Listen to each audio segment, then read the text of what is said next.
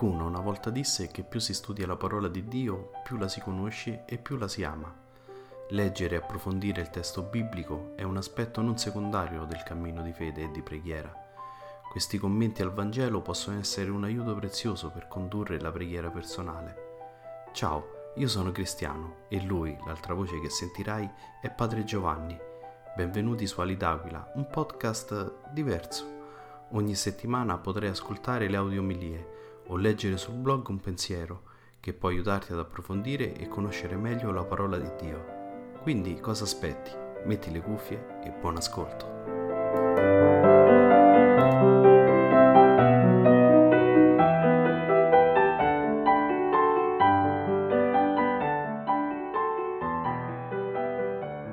Dal primo libro della Sapienza. Dio non ha creato la morte e non gode per la rovina dei viventi. Egli infatti ha creato tutte le creature, le cose, perché esistano. Le creature del mondo sono portatrici di salvezza. In esse non c'è veleno di morte, né il regno dei morti è sulla terra. La giustizia infatti è immortale. Sì, Dio ha creato l'uomo per l'incorruttibilità, lo ha fatto immagine della propria natura ma per l'invidia del diavolo la morte è entrata nel mondo e ne fanno esperienza coloro che, che le appartengono. Parola di Dio. Rendiamo grazie a Dio.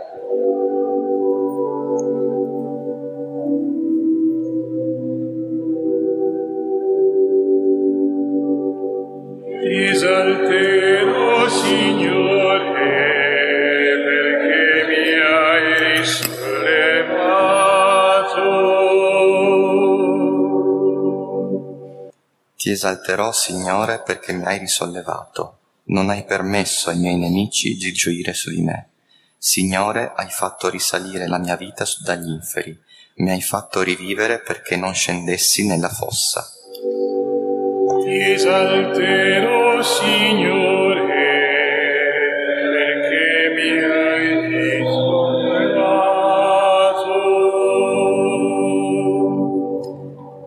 Cantate inni al Signore, o suoi fedeli, della sua santità celebrate il ricordo, perché la sua collera dura un istante, la sua bontà per tutta la vita. Alla sera ospite è il pianto e al mattino la gioia. Ti esalterò, Signore,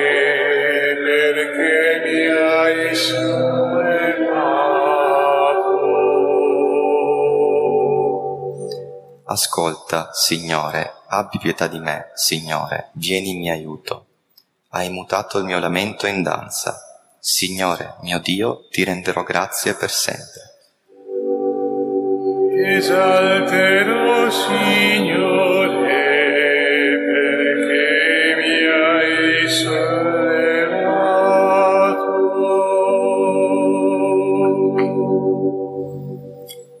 Dalla seconda lettera di San Paolo Apostolo ai Corinzi. Fratelli, come siete ricchi in ogni cosa, nella fede, nella parola, nella conoscenza, in ogni zelo e nella carità che vi abbiamo insegnato, così siate larghi anche in quest'opera generosa. Conoscete infatti la grazia del Signore nostro Gesù Cristo. Da ricco che era, si è fatto povero per voi, perché voi diventaste ricchi per mezzo della sua povertà. Non si tratta di mettere in difficoltà voi per sollevare gli altri, ma che vi sia uguaglianza. Per il momento la vostra abbondanza supplisca alla loro indigenza, perché anche la loro abbondanza supplisca alla vostra indigenza e vi sia uguaglianza. Come sta scritto, colui che raccolse molto non abbondò e colui che raccolse poco non ebbe di meno. Parola di Dio. Rendiamo grazie a Dio.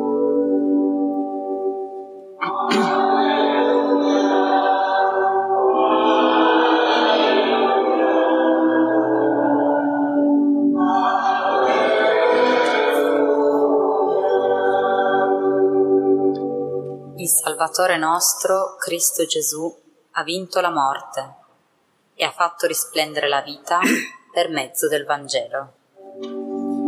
Alleluia.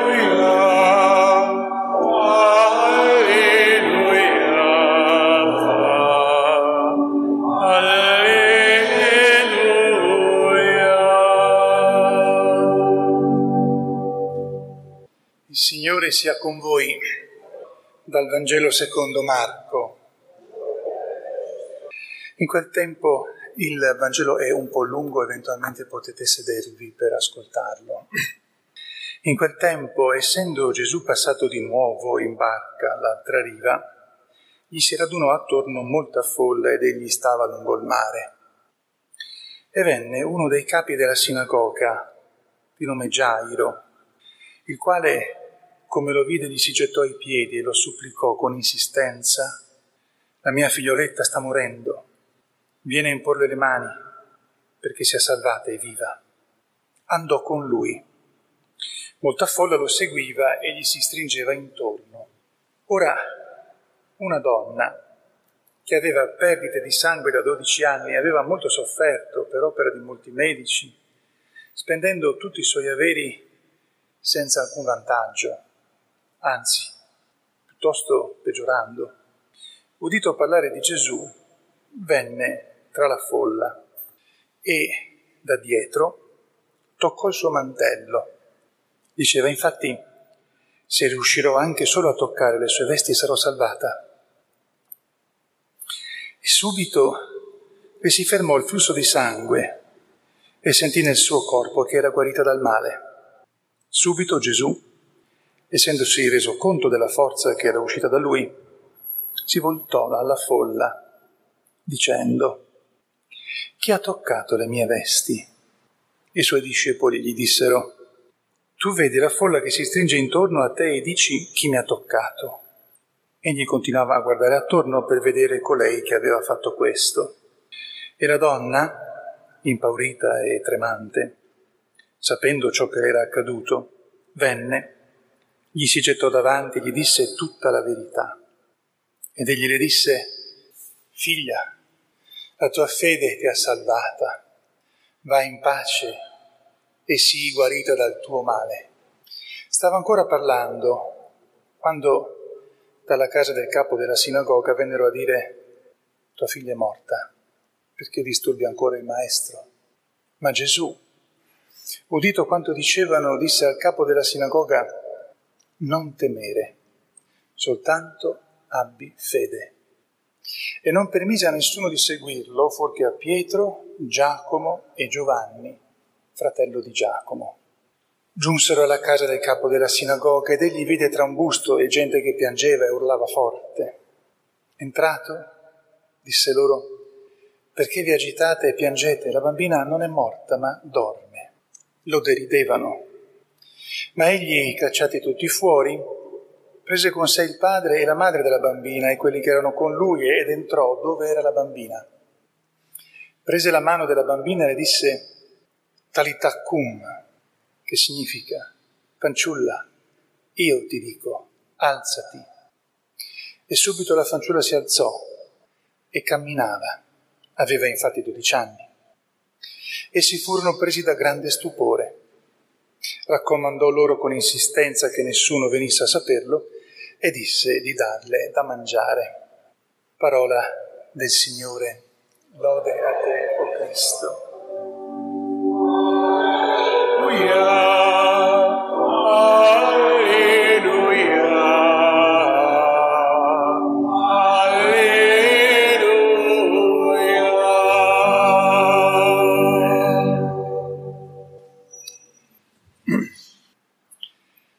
Sia lodato Gesù Cristo. Una piccola nota sulla seconda lettura. San Paolo sta esortando i cristiani di Corinto a fare una colletta, una raccolta di eh, carità per i cristiani di Gerusalemme.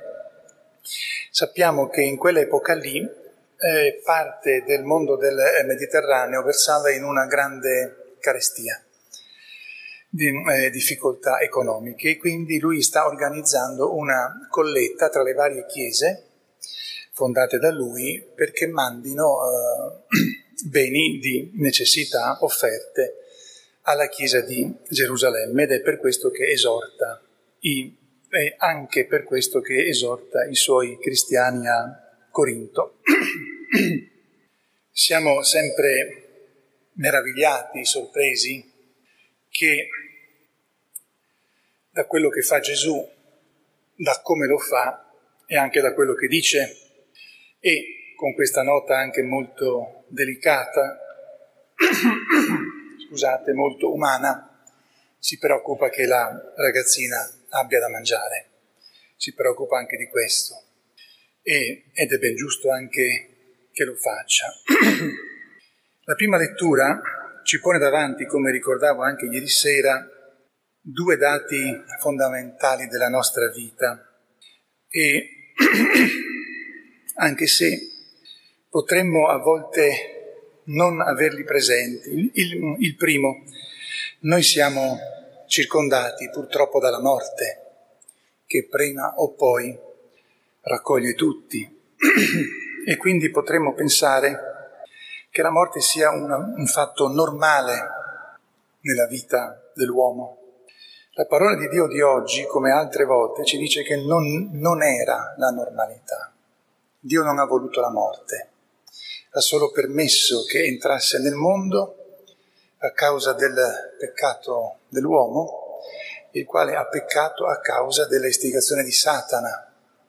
E dunque la causa della morte, la prima causa, è Satana. Sono le due grandi verità che oggi la scrittura ci ricorda, come anche ricordavo ieri sera. Dio non vuole la morte, la morte è entrata per invidia di Satana. Però vorrei soffermarmi sulla prima lettura ancora per mettere in evidenza qualcosa che già la settimana scorsa, qualcosa su cui già la settimana scorsa ci eravamo soffermati. Vedete, Dio ha creato tutte le cose perché esistano, perché abbiano vita. Le creature sono portatrici di salvezza, cioè di vita, sono fatte per la vita. L'uomo sarebbe fatto per vivere in armonia con la natura, con le creature, perché Dio ha, regala, ha fatto questo grande regalo. E di per sé la terra non, non dovrebbe essere il regno dei morti. Allora, guardando le cose della natura, le creature, se noi riusciamo ad avere questo sguardo di sapienza che viene da Dio, ci rendiamo conto che la morte è un intralcio, ma che noi, quando siamo adeguati, quando siamo a posto, quando siamo veramente buoni nell'intimo, quando non siamo opportunisti, le stesse creature della natura, quando la natura sta bene e non si arrabbia, come usiamo dire a volte, noi ci rendiamo conto del grande dono che è nascosto dentro a questa creazione e vediamo la mano di Dio, la sapienza di Dio, la sua onnipotenza, la sua onniscienza, anche la sua delicatezza. Immaginiamo di, tante volte eh, l'abbiamo fatto e, ed è bene farlo, mettiamoci a contemplare le cose belle della natura, ci colpiscono nell'insieme e se ci mettiamo a vedere i singoli dettagli, sono veramente stupende. Nell'insieme ci colpiscono i dettagli, fanno vedere come Dio si preoccupa dei dettagli. I dettagli messi insieme fanno poi quello che noi vediamo nell'insieme. Quindi se non siamo fatti per la morte e dobbiamo attraversarla per entrare nella vita eterna e se Satana è la causa prima della morte, noi abbiamo la possibilità, pur in mezzo alle sofferenze, di accorgerci di quanto siamo degni, qual è la nostra vera dignità e anche abbiamo la possibilità di contemplare nella bellezza quello che è il disegno, il piano di Dio e il desiderio di Dio. Dio ha creato noi, il mondo, nella bellezza. E la bellezza, quella vera, quella non, diciamo, truccata, quella non impasticciata, quella non artefatta. La bellezza vista con umiltà sempre parla di Dio e sempre dice quanto siamo grandi, sia tra di noi sia davanti agli occhi di Dio. Chiediamo l'aiuto a Maria Santissima che ha, ha vissuto in se stessa questa particolare esperienza sua di constatare davvero che l'uomo non è fatto per la morte, che la morte è, causa, è causata da, da Satana. A lei chiediamo che ci renda sempre più consapevoli, capaci di contemplare la bellezza della creazione, la nostra stessa bellezza, fatta di tanti dettagli e soprattutto alla fine, alla, a livello pratico, chiediamo a Maria Santissima che ci aiuti a preoccuparci dei dettagli degli altri e nostri, che sono quelli che ci fanno belli dentro e belli fuori. La cura dei dettagli, di quelli importanti, ci permette di essere davanti a tutti testimonianza di Dio, ma anche di aiutare veramente chi ci sta vicino.